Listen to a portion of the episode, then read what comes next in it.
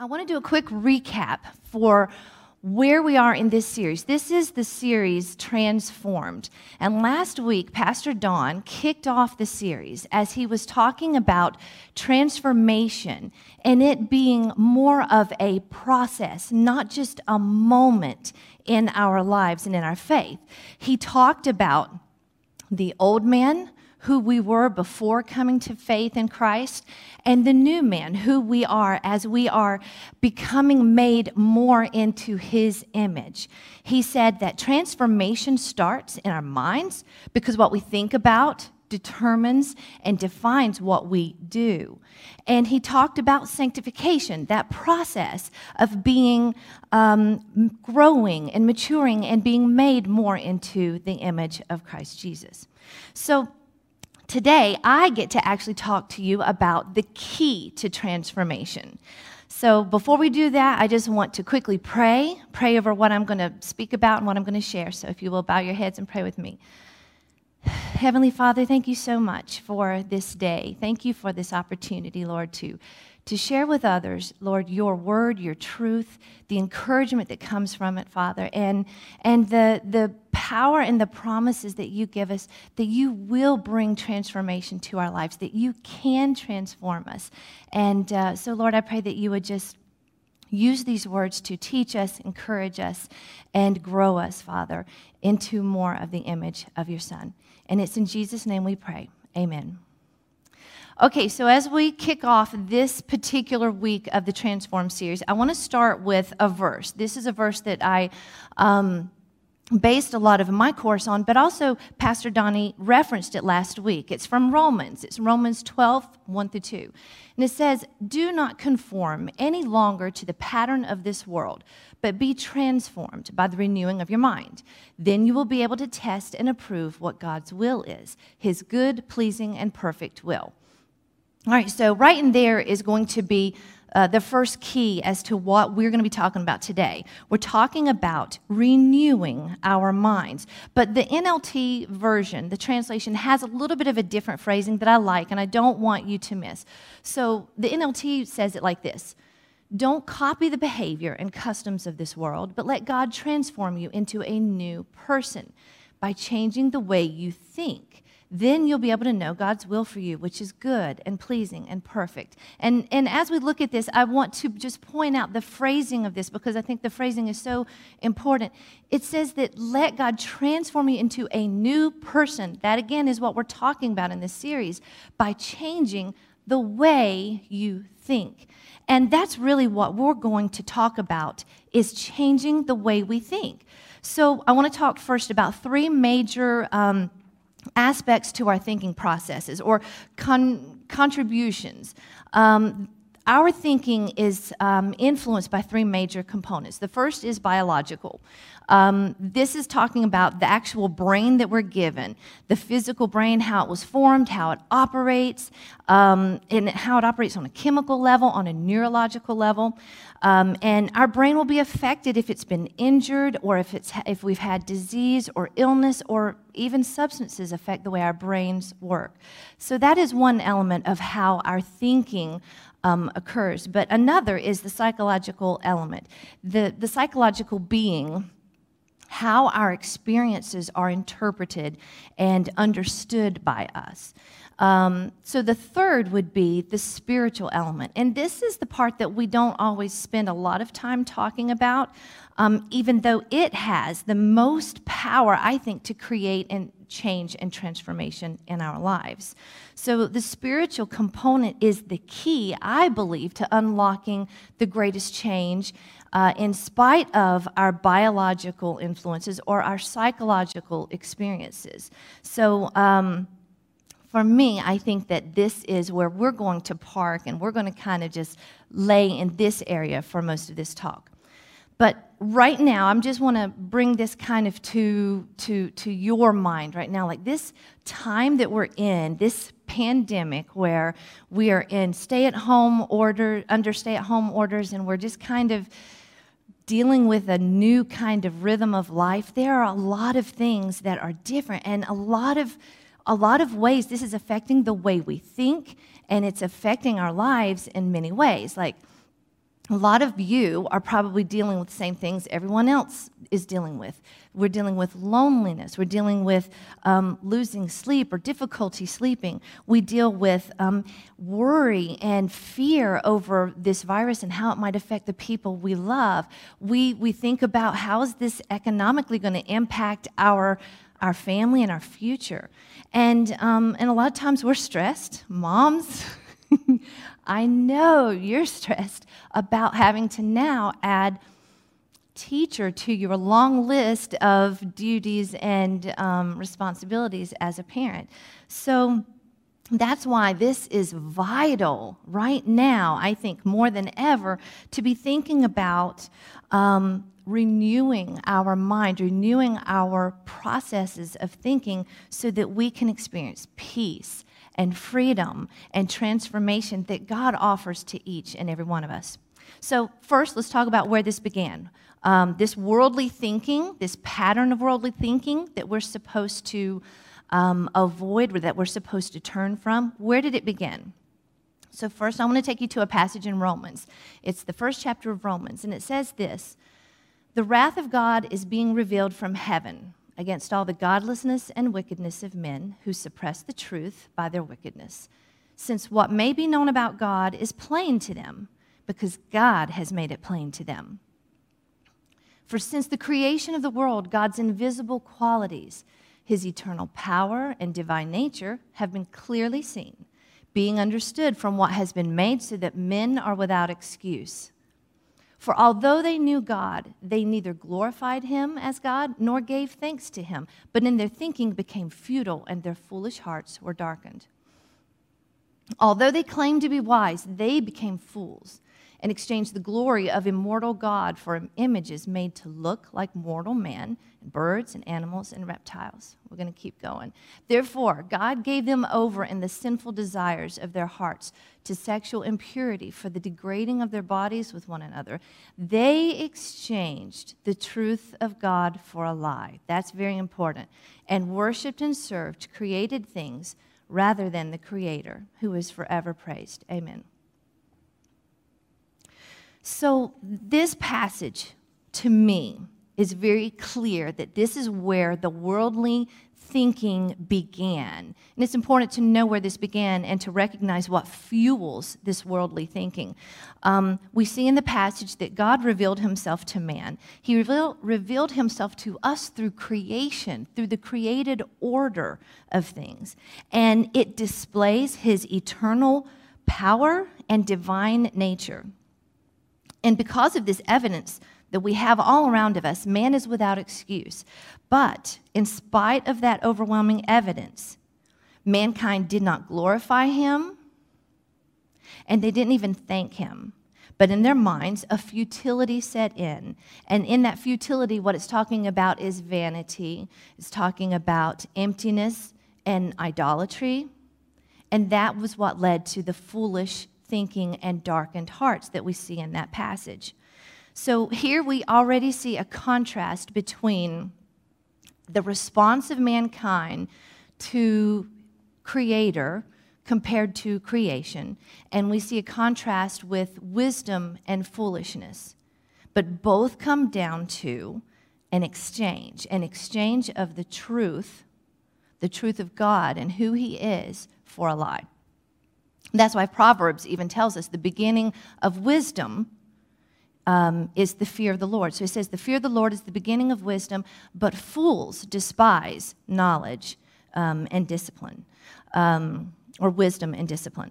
So, parents, I think that for those of you listening and, and, and wanting some encouragement as parents, um, we get caught up in all of the duties and the roles and the activities, but really, our role, if you could distill it down to an important crux of the matter, our duty is to point our children into truth, to lead them into truth. Um, truth of who God is, who we are, why we're here.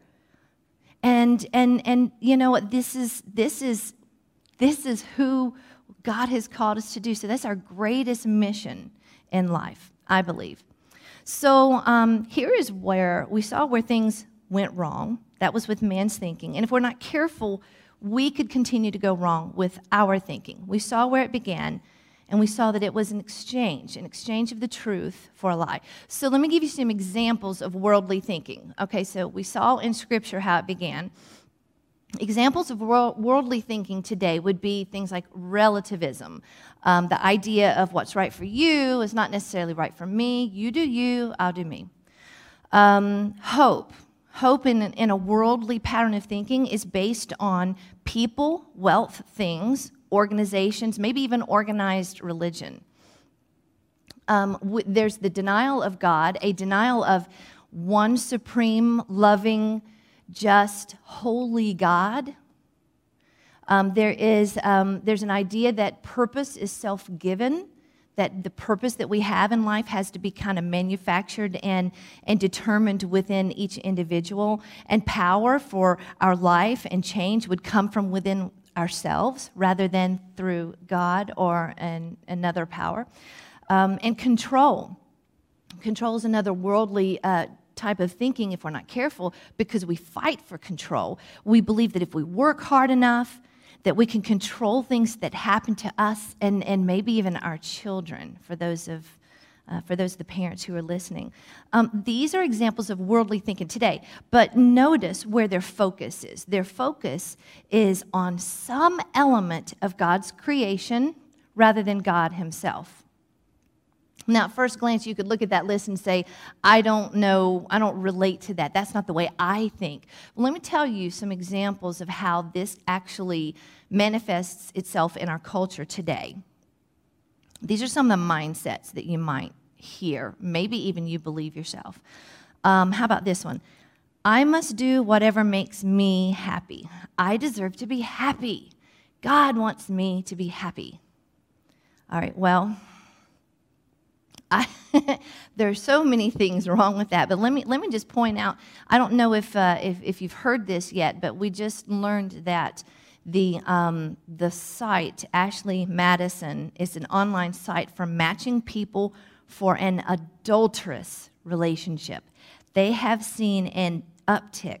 There is a 17,000 increase, um, 17,000 person increase each day since this shutdown began. Can you, I mean, like, that blows my mind that since we've been in this pandemic, um, stay at home order period of time, that they have had 17,000 new people daily going onto that site looking for an opportunity to engage in an adulterous relationship. Why? Because they're not happy. This is a worldly pattern of thinking. I'm not happy in my marriage, so I'm going to find someone else. See, we've got to be careful about that. Um, how about another way that we hear this in culture? If I don't have a partner or love, I will never be complete. Uh, another one is if I just had more money or freedom or influence, I would be okay. Um, this is another big one. Uh, the Bible it might have been uh, right for one period of time, but it's not right for today, not in modern culture. The world's changing. We have to change with it. So the Bible isn't trustworthy. It's kind of outdated. It's a good book of, you know, principles to live by, but it's not, you know, it's not what I would call truth. These are ways in which worldly thinking seeps into our culture and will even seep into our mind if we're not careful, if we're not on guard. Well, if you've been around Journey for any period of time, you've probably heard those kinds of statements and you've heard us refute them adamantly and scripturally. So, um, last Sunday, as Pastor Donnie was talking about this Transform series, as he was introducing this topic, he brought up a word. He introduced a word called sanctification. Now, that process is, again, this is, he was talking about transformation is not just a moment, it's a it's a process that we engage in. So, sanctification is what happens to us at the point um, uh, after we have received Christ and placed our hope and our faith in Him, it's what happens from that point forward, where we are growing and maturing and being made more into the image of Christ Jesus. It's the thing that fuels our drive towards holiness and righteousness. And now, if I were going to condense it, I would say that sanctification is the process of learning to live in the light of truth. Okay? It's a process, again, of learning to live and um, in every aspect of our lives living in the light of truth. But renewal, renewal and transformation, renewing the mind is a process of thinking in the light of truth. So remember, we were conforming to a worldly pattern of thinking. But now we are conforming to Christ's way of thinking. Actually, Paul tells us in 1 Corinthians, he says, We have the mind of Christ.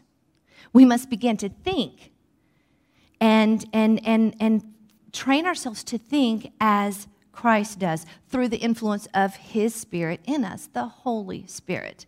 And he does that.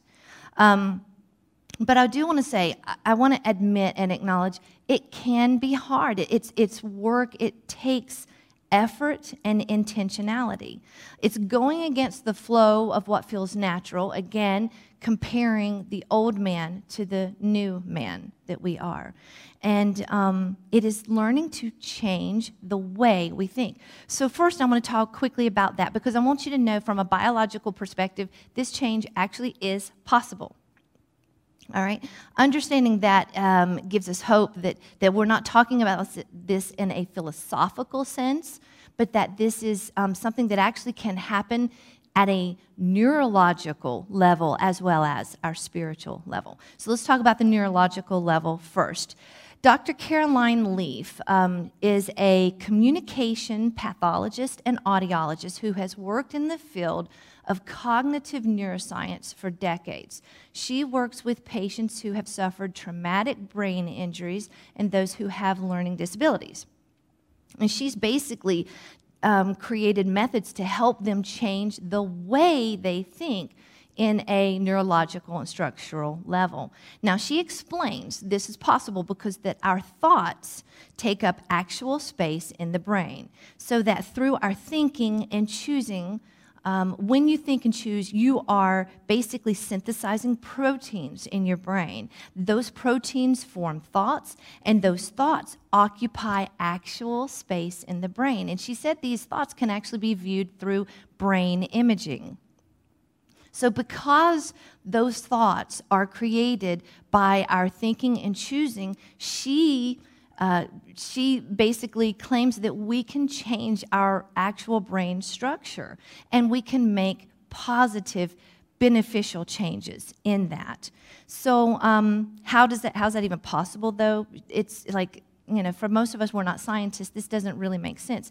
But she says that our brains are um, are malleable. She leans into the neuroplasticity of the brain. So let me talk about this. What is um, let's see, neuroplasticity, the capacity of the neurons and the neural networks of the brain to change their connections in response to um, new information, sensory stimulation, natural course of development in our lives, but they also can change due to damage and dysfunction. So, this neuroplasticity is what her research and her methods are basically founded on. So, the potential for change at a structural level is there. Now, one way to think about our neural pathways is to think of a river, the creation of a river. Uh, when a river is formed, it basically begins from melting water from snow and glaciers, maybe rainfall, and it trickles down from a higher elevation to a lower elevation. And those small streams continue to merge and form, and what they do is they eventually collect and they become a small river that later, with more streams collecting, becomes a larger river, and then it empties, empties out into the nearest ocean. Our neural pathways are a lot like that river. They're much like the development and course of a river. With the greater volume of water that travels down that course, the greater the impact on the earth that that river creates. So we are either creating neural paths that are new or ones that have already been used. The ones that have already been used come a little more freely and a little more easily. Those are, those are more what I would identify as the old man, that natural way of thinking. But we can create new neural pathways with just a little bit of energy and attention. Um, so, what is the key to that, though? It has to be based on truth. Worldly thinking is founded on what we have seen, what we have experienced, what's been taught to us, how we have interpreted and understood the things we've experienced, but it's basically focused on and influenced by man. And it may even have distortions, confusion, and deception. But renewal is founded on truth. Truth is critical in the battle of our thinking. Now, we know the truth because we follow Jesus. We read his word, this right here, read it, know it, and, and listening to his Holy Spirit, who he has given to those who place their faith and their hope in Jesus Christ. Now, how do we recognize the thoughts that are not based in truth? How do we identify those and the thought patterns that are more of a worldly or old man type of thinking versus the new man. Let's look here at Romans 8. Paul says, Those who live according to the sinful nature have their minds set on what that nature desires, but those who live in accordance to the Spirit have their minds set on what the Spirit desires. The mind of sinful man is death but the mind controlled by the Spirit is life and peace. The sinful mind is hostile to God. It does not submit to God's law, nor can it do so. Those controlled by the sinful nature cannot please God. So, this is a very uh, important passage because this right here gives us uh, a clue into the characteristics of what is sinful mind, a mind that is focused on maybe the self and what natural man wants versus the uh, mind that is focused on God and, and controlled by the Spirit. So, our mindset, as we can see from this passage, our mindset is going to be driven by what we allow or who we allow to control it. So, our own sinful nature, it's going to be the sin nature, that old man, or the Holy Spirit. Now, the mindset of man in its natural state it leads us to death. So it said the mind controlled by uh, sinful uh, man is death. It is futile, foolish, lifeless. But the mindset of, of, the, of living, of one living according to the Holy Spirit, guided by the Holy Spirit, is life and peace. And I love that because most people today, if we were to ask them, what is your, how would you characterize your mindset? I don't think that we would hear life and peace. For example, um, mothers, uh, I just want to talk to mothers here for a few minutes. One of our greatest struggles, and I'm speaking from experience as well as observation, but one of our greatest struggles is in control, right? We we love our children, and so we we worry about them, and and we it, so again, our mindset is not always characterized by life and peace. We worry constantly about their uh, their health and well being. We worry about their education. We worry about their friendships. We worry about their faith and their future.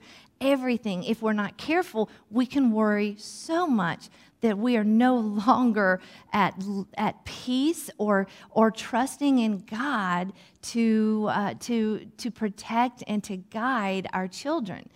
And, um, and, and this battle, this worry tends to create in us a need to control, a need to, you know, over supervise. This is kind of like the idea of the helicopter moms that was very very popular back in the last 15 years. I think a lot of people have kind of gotten away from that, but for a while it was very common and very um, encouraged to be supervising every aspect of their lives and as they grow you, you, you monitor their friendships you monitor their schoolwork and even do it for them if they can't figure it out and then as they grow, you just see more and more opportunities for danger and for um, rejection or for being hurt or disappointed. So you work very, very hard. We work hard to give them the best opportunities and experiences.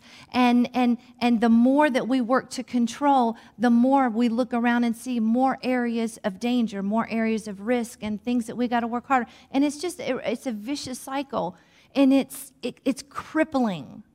It's definitely not a mind uh, characterized by life and peace. But let me just say this if Mary, the mother of Jesus, a woman chosen by God and, and raising a child who was absolutely perfect, grew up to be a perfect man, if she couldn't control what happened to him, in that he was he was rejected, he was um, falsely accused, he was abused, he was mocked, and he was murdered or he was crucified. If Mary could not stop that or control what happened to him, then we need to be we need to be realistic and recognize that our battle for control is not healthy.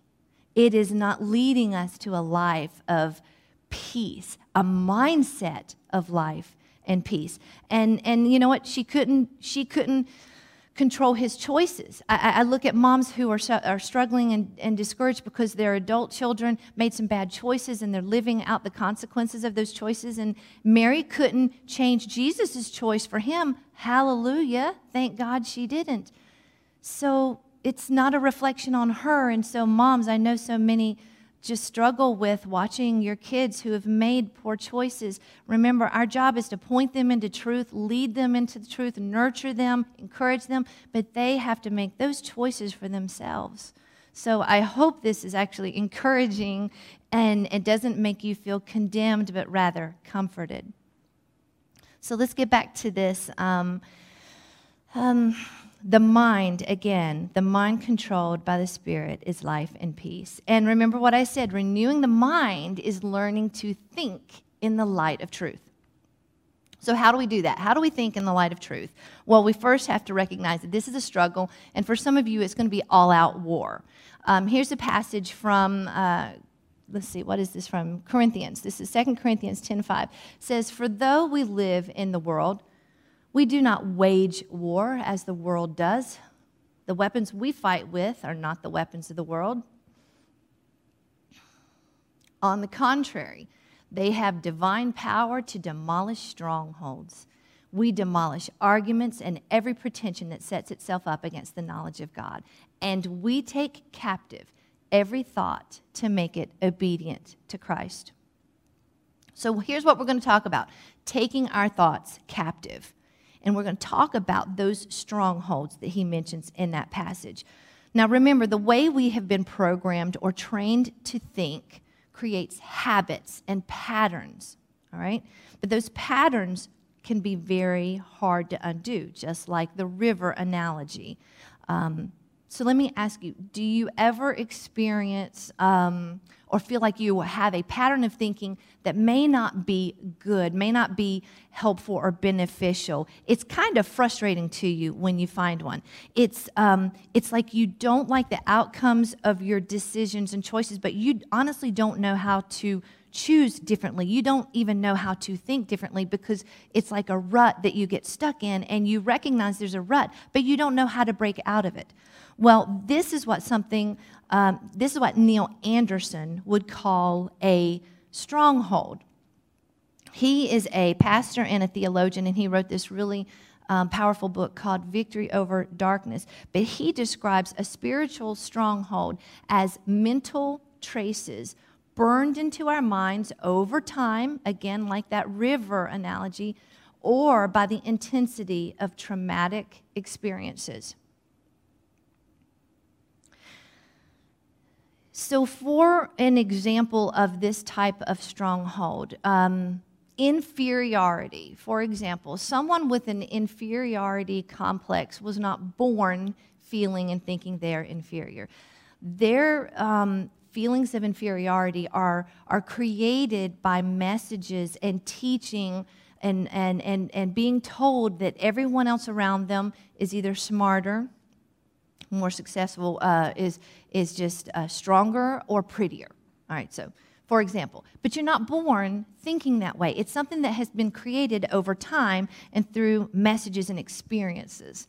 So, other examples of strongholds would be things like uh, perfectionism, anger and rage, um, hopelessness, a fear of abandonment, eating disorders, sexual deviations, addictions, and more.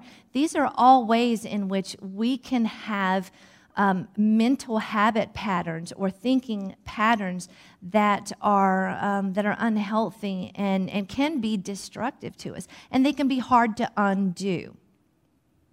So I shared in my course um, how perfectionism is one of my uh, strongholds that I had to deal with for um, uh, it was 30 years or more.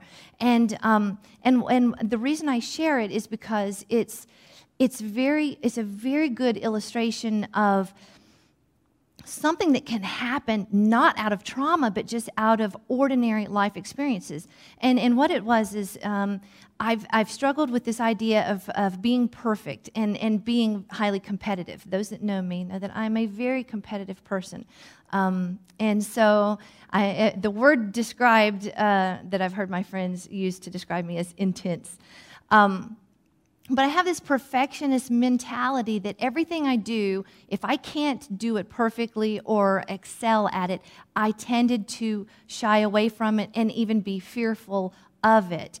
But it started becoming a prison. It started to be something that was debilitating to me. It was incapacitating to me because I was feeling led into different areas of ministry and I could not do it because I was so crippled in fear.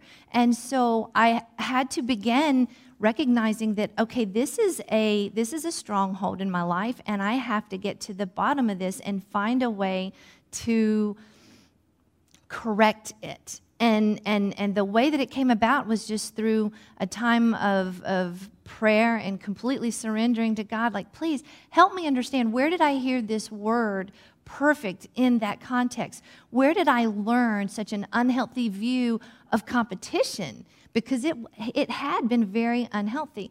And, and as my mind went back, the Holy Spirit, who is our great um, comforter and counselor, he started asking me questions like, Where did you first hear this word in the context of performance? And immediately memories started flooding back to me, and immediately the tears began to flow the, the, the result of this, is, or, or, the, the issue was that as a child, I had, um, I had a teacher who, with good intentions and never, in, never meaning to be harmful in his words and his actions, said something that forever changed my understanding of that word. And it was, it was born out of a desire to get um, control in, in, in the room and to encourage students to behave and be good class citizens. And he created this competition. It was a competition. It was um, Student of the Week. And Student of the Week was one who had been uh, had exhibited the best behavior, had been helpful, and all the good qualities. Well, I was not a good student. I was always in trouble for talking. I was very, very opinionated, and I did not, you know, I did not take the boys garbage. I was confrontive. And so I, I determined I want this award because this, the Student of the Week was, a, was an award with a little trophy and lots of attention. We all wanted it. This was before participation trophies, this was before that era. So we all wanted it and we were competing viciously for it. And, um, I knew that I was going to have to change my behavior. I knew it, and I did. I worked so hard, but week after week after week, I didn't get this acknowledgement. I didn't get this award. Well, one week I knew it was my turn. I knew that I had had a wonderful week. And um, as Friday came and he's announcing the winner for that week, he said it was a tie. He said there was, it came down to two people, and it was me and one other student. And when he finally explained, um, when he gave his decision, his choice, it was not me. And I was crushed. I was shredded. And uh, he knew I was upset. I was crying.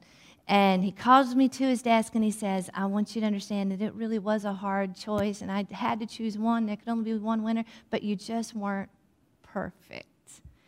And that was when, in my heart, I, my, my heart was so vulnerable and, and young, I received a seed, uh, if you will, a, a seed of, of, of, an, of an understanding that was not true or accurate. But I, did, I was not old enough to be able to recognize he's not meaning to hurt me. He's not meaning to say that we have to be perfect. But in that moment, I was.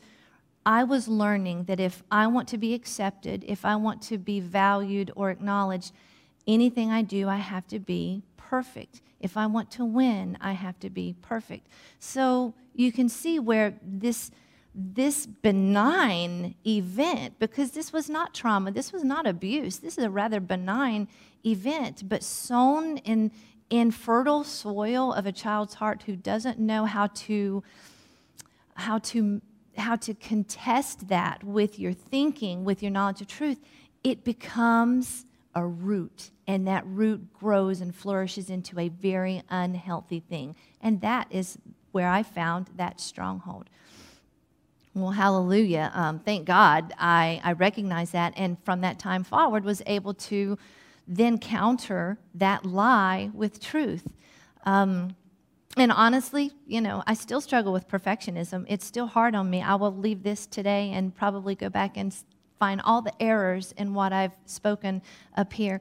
But the, the truth of the matter is, the, the victory has already been won because whereas, you know, years ago, I would never even considered doing this. I would never have considered leading worship or leading a women's ministry. I would never consider standing in front of people and, and trying to talk and make sentences. So the victory has already been won, and I'm grateful for that.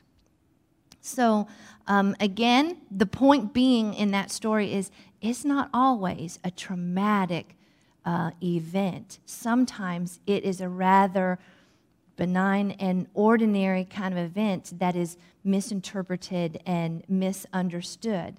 And yet it creates an unhealthy, a very unhealthy thought pattern. So, how do we practically demolish these strongholds? Once we recognize that there is a potential stronghold in our lives, we have to know what to do about it. All right? Um, so, what we're going to look at is again through that passage that we read. We read that um, we, um, His Word has the power to demolish strongholds. So, um, what I want you to first consider is that we're going to have to change the way we think about our thinking all right? We're going to have to recognize that um, our mind needs to be guarded. So up here, we're going to set a guard. And Peter writes, uh, 1 Peter 1.13 says, prepare your minds for action and exercise self-control. Um, we have to recognize that everything that comes into our mind should not necessarily be accepted or agreed with. We actually get to choose what we will believe about something or about a situation or circumstance.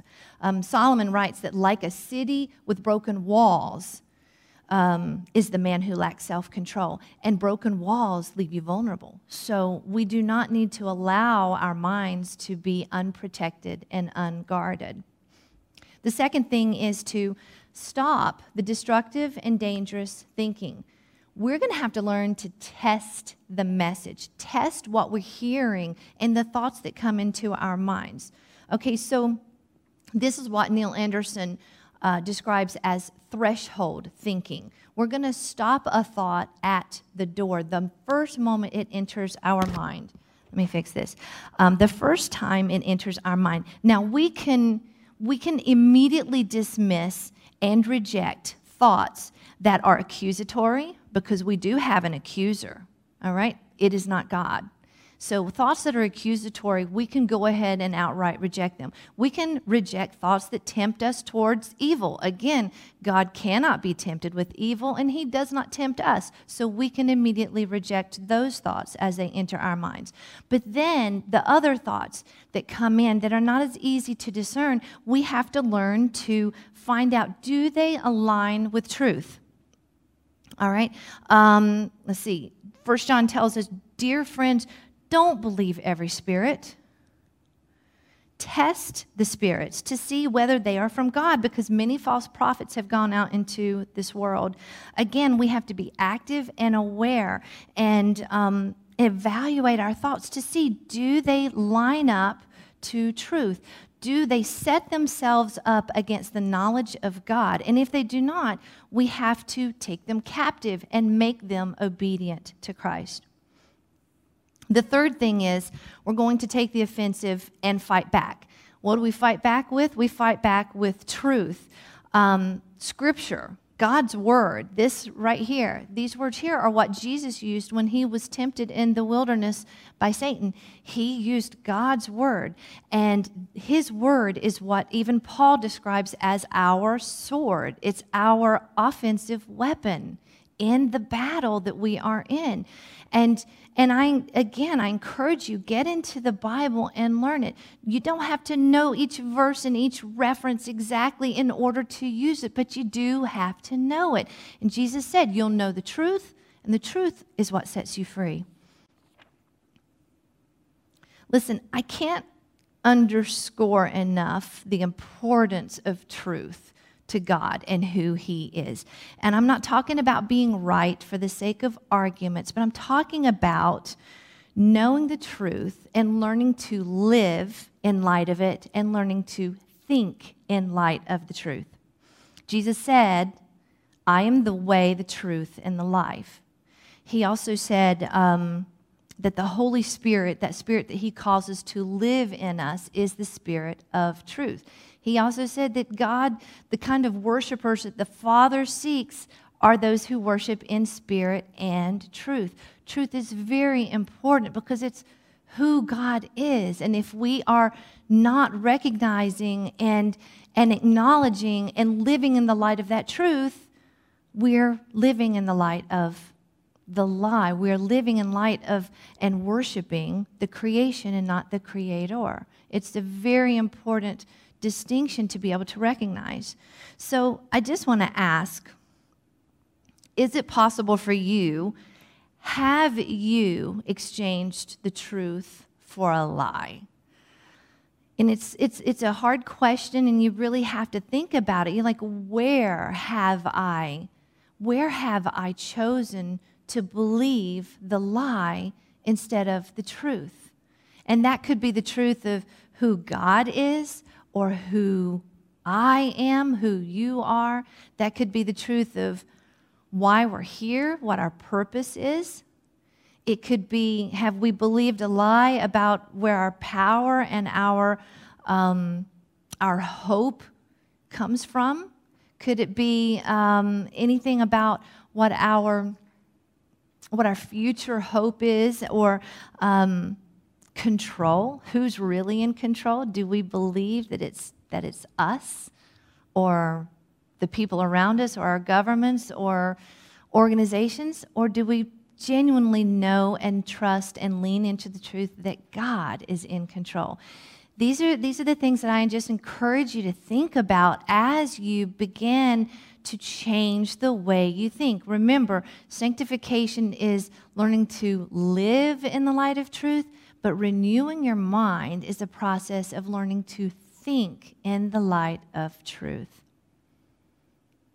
It can feel overwhelming, but here's the thing it is like charting a new course, and we can do it. His word.